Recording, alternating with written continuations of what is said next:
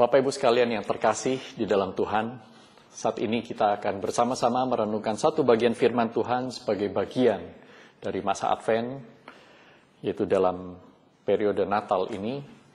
Marilah kita datang kepada Tuhan, kita mohon pimpinan Tuhan, supaya kita boleh mengerti firman-Nya, mengerti kehendaknya, lebih mengerti lagi siapa Dia. Mari kita berdoa. Bapa kami yang bertata dalam kerajaan surga, terima kasih karena Engkau telah mengirimkan anakmu yang tunggal, Tuhan Yesus Kristus, untuk menjadi manusia, untuk menyatakan Engkau adalah Allah yang dahsyat, Allah yang luar biasa, Allah yang begitu penuh dengan kasih, limpah, dan panjang sabar. Tuhan saat ini ketika kami hendak merenungkan tentang firman Tuhan, penyataanmu dirimu sendiri Tuhan. Kami rindu, kami boleh mengenal kau lebih jauh. Kami lebih mengenal cintamu, kasihmu. Pimpinlah kami ya Tuhan supaya kami boleh mengerti. Mengerti siapa engkau sebenarnya. Di dalam nama Tuhan Yesus Kristus kami naikkan doa kami yang jauh dari sempurna ini. Amin. Surah yang terkasih dalam Tuhan, saat ini kita akan merenungkan bersama sebagai seri dari rangkaian uh, persiapan Natal ini yakni salah satu nama yang diberikan kepada Mesias yang tercatat di dalam Yesaya pasal yang ke-9, khususnya tentang Bapa yang kekal. Nah sebelumnya mari kita membaca uh, ayat Alkitab yang akan menjadi panduan kita bersama saat ini. Uh, saya sengaja mengambil ayat Alkitab sebelumnya sampai pada ayat yang ke-6 itu tersebut, suraku. Jadi kita akan membaca mulai dari pasal 8, kitab Yesaya, pasal 8, ayat yang ke-23 sampai dengan pasal 9 ayat yang ke-6. Yesaya pasal 8 ayat 23 sampai dengan Yesaya pasal 9 ayat yang ke-6. Demikian bunyi firman Tuhan. Tetapi tidak selamanya akan ada kesuraman untuk negeri yang terimpit itu. Kalau dahulu Tuhan merendahkan tanah Zebulon dan tanah Naftali, maka di kemudian hari ia akan memuliakan jalan ke laut daerah seberang sungai Yordan, wilayah bangsa-bangsa lain.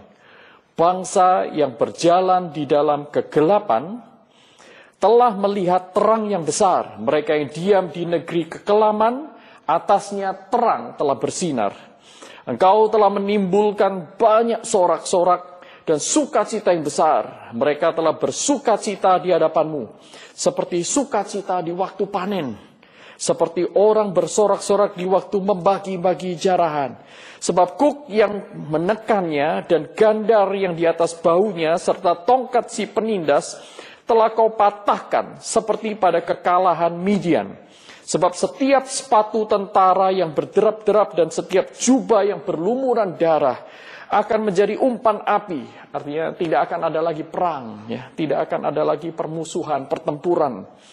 Karena Allah sudah memenangkan pertarungan itu. Sebab, ayat yang kelima, seorang anak telah lahir untuk kita. Seorang putra telah diberikan untuk kita.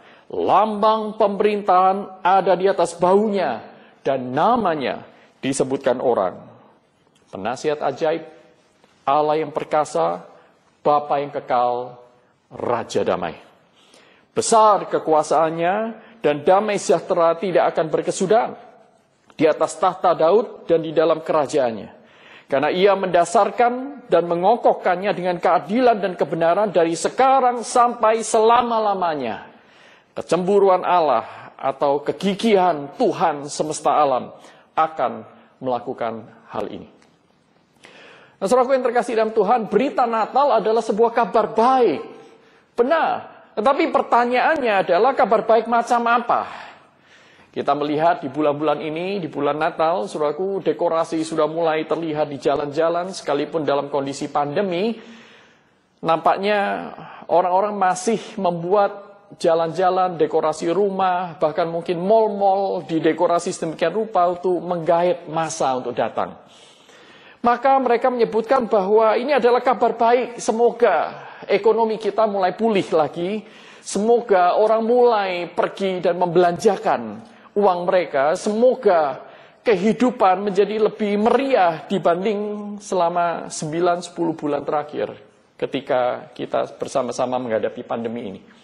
Nah, suraku kabar baik seperti apa ini di bulan Natal ini? Suraku, Orang-orang berharap, para pedagang berharap kabar baik itu Natal ini akan membawa kepada mereka profit yang lebih besar setelah kelesuan ekonomi yang luar biasa. Mungkin bagi orang-orang yang memiliki usaha bioskop, mereka berharap Natal ini akan membawa lebih banyak pengunjung, penonton di gedung bioskop, sekalipun harus dibatasi sedemikian rupa.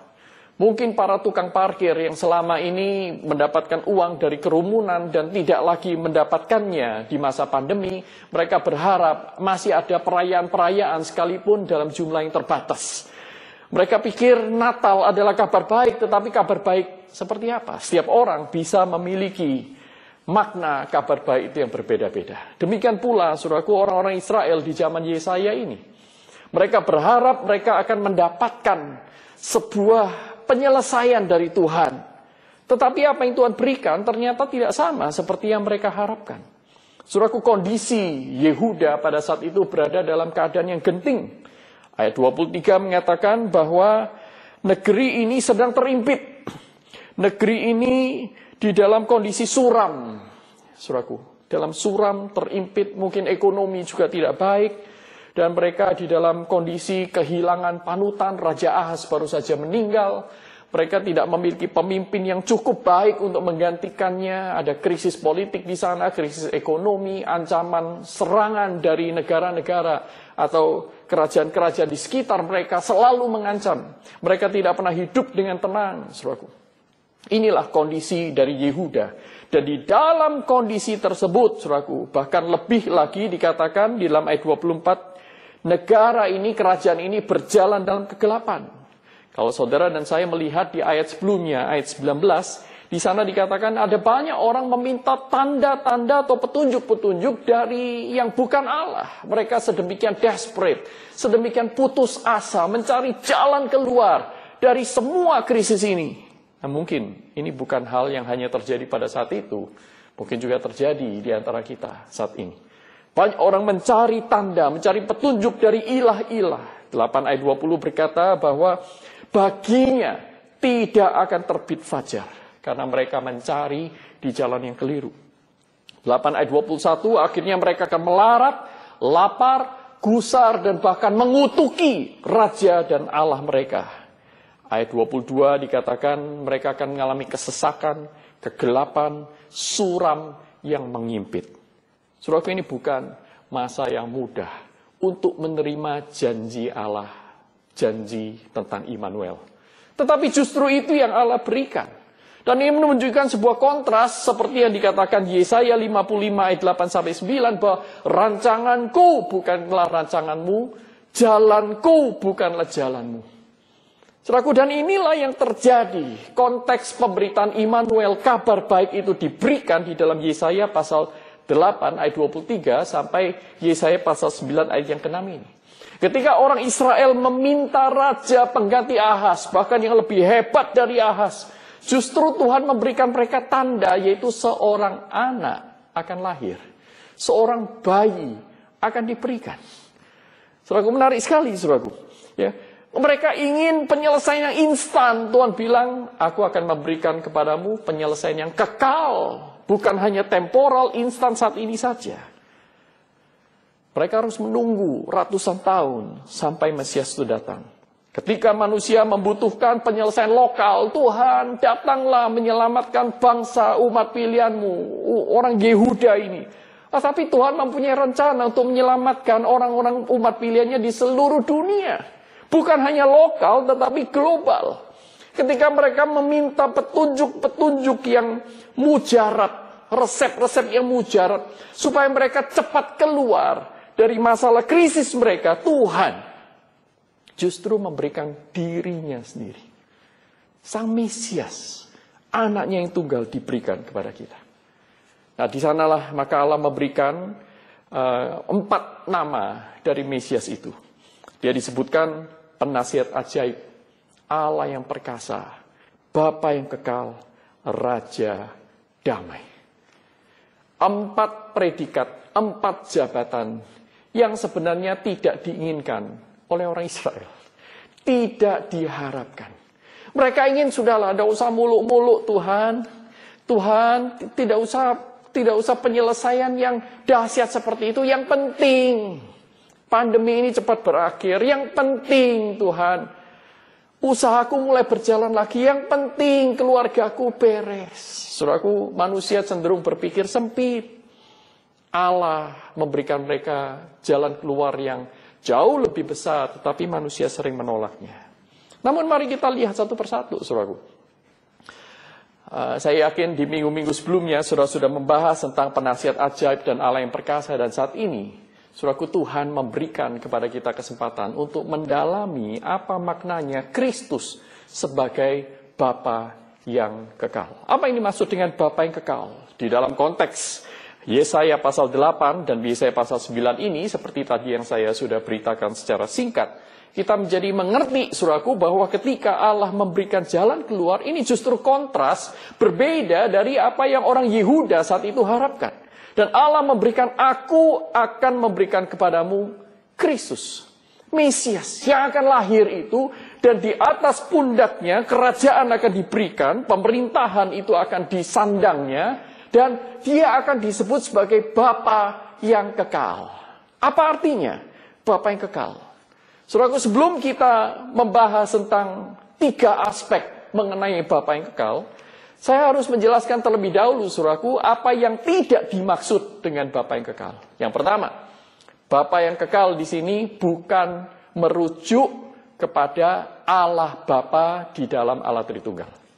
Bukan merujuk kepada pribadi yang pertama di dalam Allah Tritunggal, Allah Bapa, Allah Anak dan Allah Roh Kudus. Mengapa? Jelas sekali konteksnya di sini adalah Bapa yang kekal ini disebutkan sebagai Sang Immanuel. Jadi ini Sang Anak, Allah Anak itu akan mendapatkan predikat Bapa yang kekal. Suraku berarti ini bicara tentang Allah Anak, bukan bicara tentang Allah Bapa. Yang kedua, suraku, kita melihat bahwa sama dengan beberapa predikat yang lain, ketiga nama yang lain yaitu penasehat, ya maupun raja, maupun Allah, maka kata Bapa di sana bukanlah sebuah nama identitas atau yang kita mengenal sebagai proper name, ya proper name. Proper name itu artinya seperti Andi, Budi dan seterusnya, bukan. Ya, sedangkan pada saat kita bicara tentang Allah Bapa, Allah Anak, dan Allah Roh Kudus, ini adalah proper name. Sebuah nama yang memberikan identitas, yang membedakan mereka satu dengan yang lain. Allah Bapa tidak sama dengan Allah Anak, Allah Anak tidak sama dengan Allah Roh Kudus, Allah Roh Kudus tidak sama dengan Allah Bapa. Ini adalah proper name. Tetapi ketika dikatakan dia akan disebut penasihat, Allah yang perkasa, Bapa yang kekal, Raja Damai, maka keempat titel ini, empat jabatan ini, yaitu penasehat, Allah, Raja, dan uh, Bapa, Saudaraku, ini justru menunjukkan sebuah fungsi. Bukan proper name, tetapi sebuah fungsi. Itulah sebabnya tidak tepat jika kita mengartikan bagian ini, sama seperti yang orang lain salah mengerti, Saudaraku, sebagai Allah Bapa. Tidak sama. Nah, suraku kita melihat bahwa yang dimaksud oleh Bapa yang kekal ini artinya bahwa Kristus Sang Mesias ini akan memainkan peran seperti Bapak kepada anak-anaknya terhadap umatnya. Seperti Bapak kepada anaknya, demikianlah Kristus kepada umatnya. Nah kemudian suraku hal yang kedua, apa yang tidak dimaksud dengan Bapak yang kekal ini adalah seperti di ditafsirkan oleh beberapa orang bahwa ayat ini sedang bicara bahwa Allah atau Kristus itu adalah pencipta kekekalan, the creator of eternity. Ya, the creator of eternity. Mengapa suraku saya tidak cenderung uh, mengartikannya demikian? Karena hal itu akan menjadi aneh di dalam konteks Yesaya pasal 8 dan pasal 9 ini. Nggak nyambung istilahnya, suraku. Tetapi lebih pas jikalau, jikalau bagian ini Bapak yang kekal ini dimengerti sebagai dia adalah Bapak selama-lamanya. Father forever. Forever he will be a father to us. Nah saudaraku mungkin ini yang dimaksud. Dia adalah forever father. Everlasting father. Dia adalah Bapak yang selama-lamanya. Ini lebih cocok dengan konteks karena apa? Saudaraku raja, eh, orang-orang yang lebih tua dari kita, itu biasanya kita perlakukan mereka juga sebagai Bapak Ya, raja itu juga e, mengayomi rakyatnya seperti bapak mengayomi anak-anaknya. Kepala sekolah juga melakukan hal yang sama, suraku. Itulah sebabnya di dalam bahasa Indonesia misalnya, saya ini disebut bapak oleh banyak orang, suraku. Kalau orang bertemu dengan saya, Bapak Yuso, ya seperti itu. Uh, apa kabar Bapak? Padahal saya tidak pernah melahirkan mereka.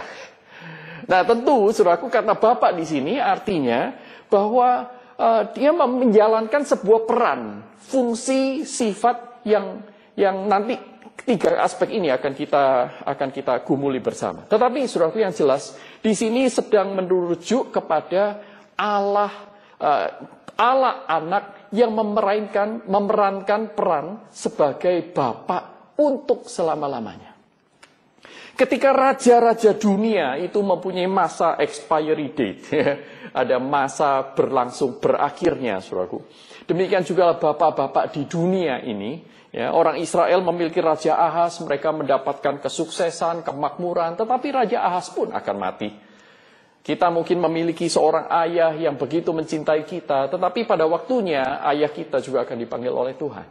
Akan pulang kembali kepada pangkuan Bapa di surga. Saudara dan saya mungkin adalah bapak dari anak-anak kita. Ya, kalau kita sudah mempunyai anak, maka saudara adalah bapak bagi anak-anak kita. Tetapi sekali lagi, kita bukanlah bapak selama-lamanya. Raja juga bukanlah bapak selama-lamanya bagi uh, rakyatnya. Kepala sekolah bukanlah bapak selama-lamanya. Bagi seluruh sekolah itu, seorang guru juga bukan bapak selama-lamanya bagi para muridnya.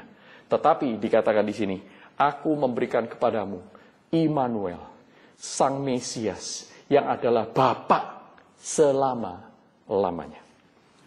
Tidak sama seperti Bapak dunia. Jadi ini adalah Bapak yang tidak terbatas. Yang akan terus-menerus menjalankan peran sebagai Bapak sampai selama-lamanya. Bahkan sampai saudara dan saya meninggal. Nah saudaraku, apa yang dimaksud dengan Bapak yang kekal? Ada tiga aspek. Mengapa Kristus disebut sebagai Bapak yang kekal? Dan siapa Kristus sebagai Bapak yang kekal ini? Saudaraku, yaitu bahwa Bapak yang kekal selama-lamanya ini menunjukkan kepada Kristus yang mengampuni dengan tuntas. Bapak Sang Pengampun. Yang kedua, bahwa Kristus ini mengenal anak-anaknya dengan sempurna. Dia adalah Bapak yang mengenal anak-anaknya. Kristus juga adalah Bapak yang mengasihi anak-anaknya secara habis-habisan. Ada tiga aspek ini. Mari kita perhatikan satu persatu. Ketika Kristus dikatakan dia adalah Bapak selama-lamanya, suraku dia adalah Bapak yang kekal itu aspek pertama yaitu dia adalah Bapak yang mengampuni dengan tuntas. Kita bisa melihat dalam Mazmur 103, Saudara. Mazmur 103 ayat 13 di sana dikatakan seperti Bapak sayang kepada anak-anaknya, demikian Tuhan sayang kepada orang-orang yang takut akan Dia.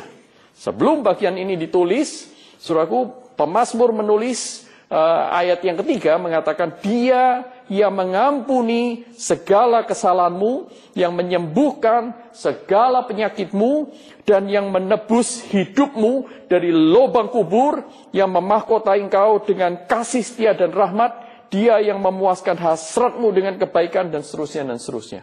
Bahwa sebagai Bapak Kristus, ya, Allah ini menjalankan peran mengampuni. Saudaraku yang terkasih dalam Tuhan, kita melihat Kristus adalah sebagai Bapa yang kekal yang mengampuni di dalam perjanjian baru. Misalnya Petrus. Satu kali Petrus sudah semalam suntuk tidak mendapatkan ikan.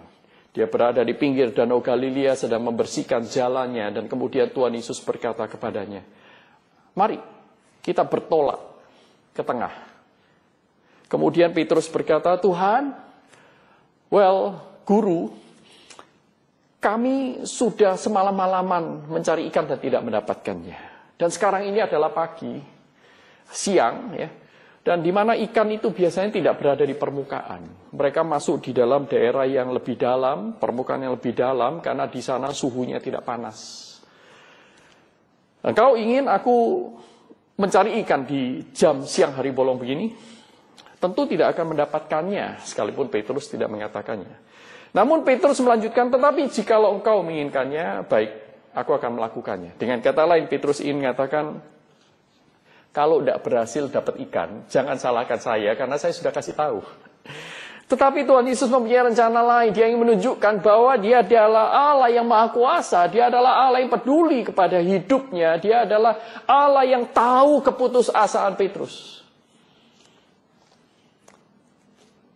Maka mereka pergi ke seberang dan Petrus menjala ikan jauh lebih banyak daripada sebelum-sebelumnya. Seraku dan apa kata Petrus?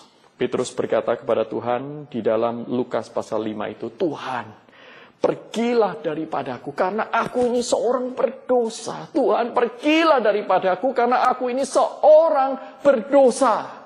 Seraku menarik sekali apa yang dikatakan Kristus. Kristus berkata, jangan takut. Tetapi mulai sekarang, kamu akan menjala manusia. Artinya apa, saudaraku?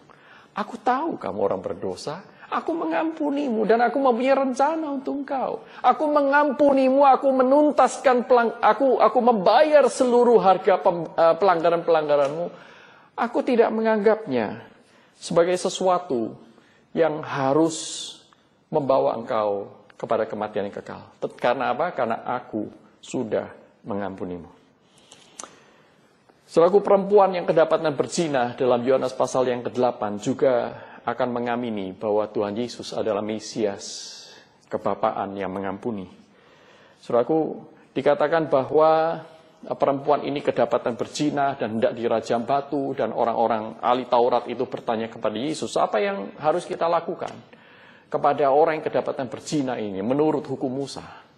Tetapi Tuhan Yesus berkata, siapa di antara kamu yang tidak berdosa, hendaklah dia melempar batu terlebih dahulu. Dan tidak ada seorang pun melempar batu kepada perempuan berdosa ini. Sehingga perempuan uh, Tuhan Yesus bertanya kepada mereka, tidak adakah seorang pun yang menghukum engkau? Tidak ada Tuhan. Lalu Tuhan Yesus berkata, aku pun tidak. Saudaraku, ini adalah Mesias yang penuh dengan pengampunan. Saudara, ketika anak-anak saya melakukan kesalahan-kesalahan tertentu. Saya bisa merasakan terluka. Saya merasakan bahwa saya tidak dihargai. Terkadang sesekali saya juga merasa terhina, saudara. Tetapi saya juga mengalami apa artinya memiliki hati seorang bapak buat anak-anak saya. Saya sedemikian lupa, sedemikian cepat melupakan kesalahan mereka dan saya mengampuni mereka. Mengapa? Hanya dengan satu alasan, karena mereka adalah anak-anak saya. Saudaraku Tuhan Yesus juga mengatakan hal yang sama. Aku pun tidak menghukum engkau. Dan aku menanggung kesalahan-kesalahanmu itu. Aku menyelesaikannya di dalam diriku. Saudara masih ingat ketika Kristus di kayu salib dia berdoa kepada Allah Bapa. Bapa ampunilah mereka. Karena mereka tidak mengerti apa yang mereka sedang lakukan. Suraku inilah Mesias yang kita rayakan di hari Natal. Suraku. Ini adalah Mesias yang paling dibutuhkan di dunia ini sekalipun dunia tidak mengerti kelimpahan anugerah Tuhan. Mazmur 103 12 mengatakan sejauh timur dari barat demikianlah dijauhkannya dari kita pelanggaran-pelanggaran kita. Yesus adalah Bapa yang kekal karena dia akan senantiasa mengampuni orang yang mengakui dosanya di hadapan Tuhan dan mengasihinya kembali. Yang kedua, surah. Dia adalah Bapa yang kekal karena dia mengenal kita. Dia mengenal kita dengan sempurna. Dia mengenal kita jauh lebih dalam, bahkan tuntas dengan sempurna, lebih daripada bahkan diri kita mengenal diri kita sendiri. Suraku Yeremia pasal 1 ayat yang kelima. Yeremia pasal 1 ayat yang kelima mengatakan bahwa sebelum aku membentuk kau dalam rahim ibumu, aku telah mengenal kau. Demikian kata Tuhan. Suraku. Dan siapakah Allah yang seperti ini? Maka di dalam perjanjian baru, Tuhan Yesus mendemonstrasikan betapa dia mengenal setiap orang yang takut akan Tuhan. Misalnya, mulai dari Yohanes pasal pertama, ayat yang ke-48. Ketika dia bertemu dengan Nathanael, dan Nathanael berkata, siapa? Apa yang baik keluar dari Nazaret? Ketika Nathanael mendengarkan cerita dari Andreas, ada Mesias, come and see, mari lihatlah dia. Dan kemudian Tuhan Yesus berkata, ini adalah orang Israel sejati, dalam dirinya tidak ada kepalsuan. Nah maka, suraku Nathanael itu berkata, bagaimana engkau bisa mengenal aku? Suraku Kristus mengenal Nathanael lebih daripada Nathanael mengenal dirinya sendiri. Bahkan sebelum Nathanael mengenal siapa Yesus, siapa Kristus, Kristus mengenal dia dengan sangat baik. Perempuan Samaria yang Tuhan Yesus jumpai di Yohanes pasal 4 di sumur itu, suraku. Siang hari bolong, dia mengambil air. Mengapa siang hari bolong? Karena itu waktu yang tepat, di mana seorang perempuan yang mungkin tidak memiliki reputasi yang baik di Samaria, itu untuk mengambil air. Karena pada masa-masa itu, di jam di jam-jam tersebut, suraku orang akan makan siang, mereka berkumpul dengan keluarga-keluarganya. Nah ini kesempatan untuk keluar ke tempat publik dan mungkin cari sumur yang sedikit lebih jauh, ini sumur Yakub, saudaraku. Maka perempuan ini datang ke sana. Dan Tuhan Yesus tahu, Tuhan Yesus khusus datang ke Samaria, datang ke tempat itu untuk menemui perempuan ini. Dan apa yang terjadi dengan perempuan ini? Tuhan Yesus berkata, bisakah engkau mengambilkan aku air? Enggak salah. Engkau kan orang Yahudi. Masa minta kepada seorang perempuan Bahkan perempuan Samaria seperti saya. Dan kemudian Tuhan Yesus berkata bahwa orang yang mengambil air, minum air itu, dia akan haus lagi. Tetapi barang siapa yang mendapatkan air dariku, maka dalam dirinya akan muncul aliran-aliran air yang kekal. Dia tidak akan haus lagi. Loh Tuhan, tapi kenapa engkau minta air dari aku? Maka perdebatan itu berlanjut sampai suatu saat suraku Tuhan Yesus berkata, sekarang kamu pulanglah, panggillah suamimu datang ke sini. Dan perempuan itu berkata, aku tidak bersuami. Benar katamu. Engkau sudah punya lima suami dan saat ini yang bersama dengan kamu memang bukan suamimu. Suraku, hal ini menempelak langsung sang perempuan Samaria itu dengan kata lain Tuhan Yesus ingin berkata, jangan pikir aku tidak tahu kamu. Jangan pikir kamu tidak tahu betapa kacaunya kehidupan pernikahanmu. Jangan pikir aku tidak tahu semua kesalahan-kesalahan yang kamu buat. Jangan pikir aku tidak mengerti dosa-dosamu, rahasia-rahasiamu. Aku mengenal engkau. Tetapi pada saat yang sama, dia juga adalah Allah yang mengasihi. Surah Awi Tozer berkata, Tuhan Yesus Kristus mengenal hal-hal yang terpuruk dalam diri kita, tetapi pada saat yang sama, dia adalah orang, person, pribadi yang paling mengasihi saudara dan saya. Dan dia adalah Bapak kita. Setelah saya mengenal anak-anak saya, mungkin lebih daripada teman-teman mereka, guru-guru mereka mengenal mereka. Ya memang, pengenalan saya terhadap mereka tentu terbatas. Karena saya bukan pencipta mereka. Namun Allah Bapa kita yang membentuk kita sejak di dalam kandungan. Dia adalah Allah yang mengenal siapa kita. Dia tahu kelemahan kita, dia tahu skandal-skandal yang kita lakukan yang orang lain tidak tidak tahu, Saudaraku. Tetapi hari ini pada saat kita merenungkan firman Tuhan ini, inilah Mesias, Kristus yang Allah janjikan dan Allah sudah nyatakan kepada saudara dan saya bahwa dia bukan Allah yang tidak tahu, dia bukan Allah yang menerima kita karena kita baik. Karena dia bukanlah Allah seperti majikan yang mengenal kita karena kita berhasil menutupi kelemahan-kelemahan kita. Tidak.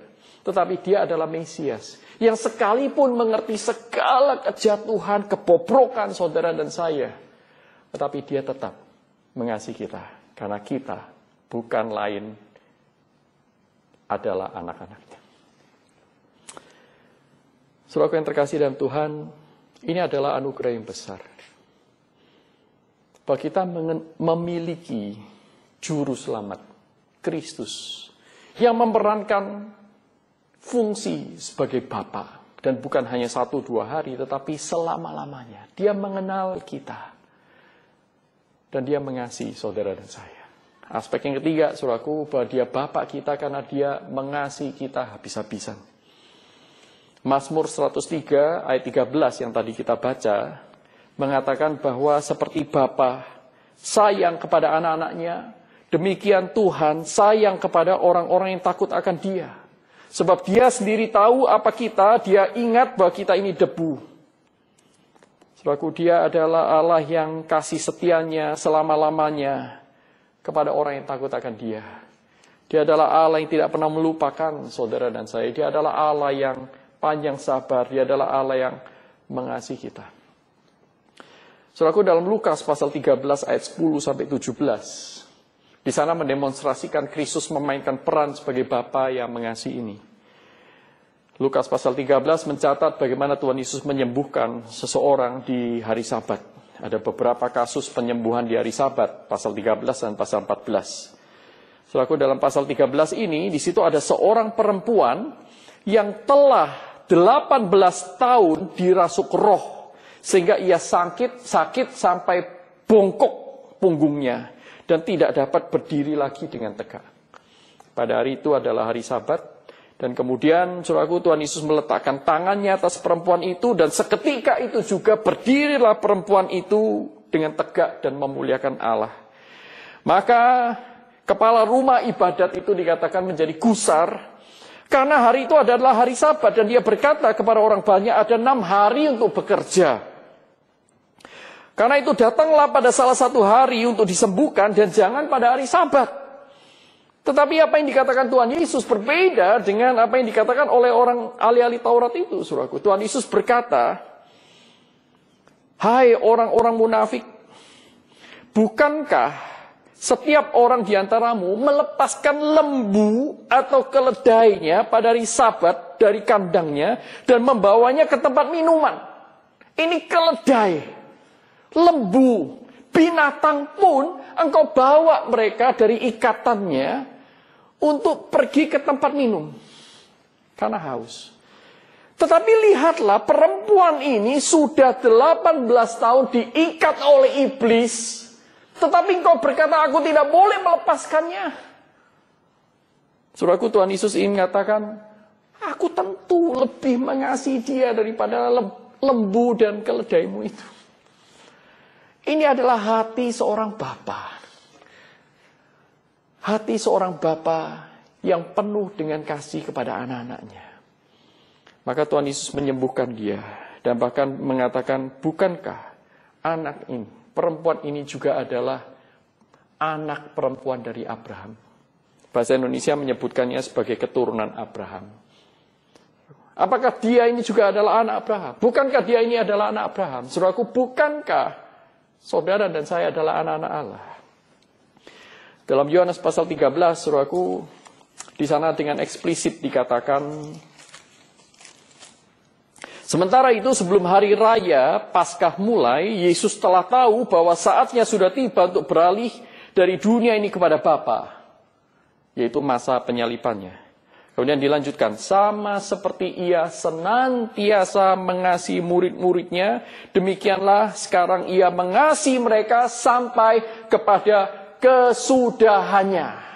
Dalam uh, terjemahan Alkitab NIV, New International Version, di sana dikatakan to the full extent. Sebagaimana ia senantiasa mengasihi murid-muridnya, sekarang dia mengasihi mereka habis-habisan. Itu terjemahan bebas dari saya, saudara. To the full extent, di kayu salib, sampai mati, mengembuskan nafas terakhirnya, karena dia mengasihi saudara dan saya. Dan untuk itulah dia datang. Untuk itulah Mesias diberikan. Untuk menunjukkan bahwa Allah kita bukan Allah yang jauh di sana. Bukanlah Allah yang take pleasure. Allah yang suka. Allah yang menikmati ketika saudara dan saya mengalami penderitaan-penderitaan diikat oleh dosa. Tetapi dia adalah Allah yang mengasihi kita. Allah yang penuh dengan cinta. Allah yang selalu merindukan anak itu balik. Seperti Bapak kepada anaknya yang hilang. Sudah masih ingat Lukas 15 itu? Perumpamaan tentang anak yang hilang. Anak itu sudah berpikir, ah Aku akan pergi kepada Bapa dan aku akan mengatakan, Bapa aku telah berdosa kepadamu, bukannya berdosa kepadamu, tapi aku juga berdosa terhadap surga, maka izinkan aku tetap tinggal di rumahmu, tetapi engkau tidak perlu memanggil aku sebagai anak. Aku jadi pekerja aja, jadi pegawai, jadi kacungmu saja. Jadi kacung aja Tuhan. Nah kemudian saudaraku, ketika anak ini balik, bapaknya lari menyongsong dia. Memeluknya begitu rupa sampai anak ini terbata-bata mengatakan, Bapak aku telah bersalah. Sudah, sudah. Gak usah ngomong lagi. I know. Aku tahu apa yang kau perbuat. Aku tahu sampai seberapa jauh kau sudah pergi. Aku tahu segala hidupmu yang messy itu, yang kacau itu. Aku tahu. Sudah, sudah. Engkau balik. Aku senang karena aku menyayangi engkau. Selaku yang terkasih dalam Tuhan, Natal memberitakan kabar baik. Bahwa kita memiliki Mesias yang menjalankan peran sebagai seorang Bapa. Tetapi bukan hanya untuk sementara waktu, bukan bersyarat, bukan kondisional, tetapi dia adalah Bapa selama-lamanya bagi anak-anaknya, orang-orang yang takut akan Tuhan. Bukan bagi para penghina, tetapi orang-orang yang hancur hatinya mau datang kepada Tuhan. Orang yang takut akan Tuhan, Tuhan tidak akan pandang hina. Alkitab mengatakan bahwa bagi Allah persembahan yang diharapkan itu adalah hati yang hancur, jiwa yang remuk Tuhan tidak pandang hina. Surah ingin mengalami Natal yang berbeda tahun ini. Mari surahku layangkan mata rohani kita melampaui pohon-pohon Natal, melampaui dekorasi-dekorasi, melampaui semua kesibukan-kesibukan perayaan, melampaui hal-hal yang mungkin terlihat oleh mata, untuk melihat dengan iman Kristus yang tersalibkan. Kristus yang memainkan peran sebagai Bapa selama-lamanya. Dia adalah Bapa yang kekal. Karena apa? Karena dia adalah Mesias yang mengampuni dosa-dosa kita dengan tuntas. Sejauh timur dari barat, dijauhkannya pelanggaran dari diri kita. Dan dia juga adalah Mesias yang mengenal kita sampai sebobrok-bobroknya kita. Tetapi dia adalah Allah yang juga mengasihi saudara dan saya sampai habis-habisan. Saudaraku, maukah Anda Natal tahun ini, saudara dan saya sungguh-sungguh datang kepada Tuhan, menyambut Sang Mesias yang lahir 2000 tahun yang lalu itu sebagai Bapa yang kekal. Mari kita datang kepadanya dengan kerendahan hati. Dengan hati yang hancur, jiwa yang remuk. Karena dia tidak memandang kita hina. Seperti Bapa kepada anak yang hilang. Dia membuka tangannya menanti saudara dan saya. Mari kita berdoa. Bapa kami yang bertahta dalam kerajaan surga, Engkau mengenal kami. Bahkan Engkau memanggil kami dengan nama kami masing-masing Tuhan, karena Engkau adalah Allah yang mengerti siapa anak-anakmu. Engkau mengenal setiap kami tanpa kecuali. Engkau mengenal segala kebobrokan kami dan Engkau mengampuni kami. Karena Engkau begitu sayang kepada kami. Terima kasih ya Tuhan karena jalan keluar terhadap kegelapan, jalan keluar bagi himpitan, kesulitan-kesulitan masalah ini jauh melampaui akal pikiran kami. Karena apa? Karena ini jauh lebih baik dari yang kami bisa pikirkan. Yaitu dirimu sendiri kau berikan kepada kami. Yang hari ini pun kami terus renungkan. Terima kasih ya Tuhan atas Mesias Kristus yang kau kirimkan yang memainkan peran sebagai Bapa selama-lamanya buat kami umat. Terima kasih ya Tuhan. Biarlah firman Tuhan ini memberikan kami keberanian di dalam iman untuk meninggalkan dosa-dosa kami, menghampiri Engkau di dalam Yesus Kristus, anakmu yang tunggal.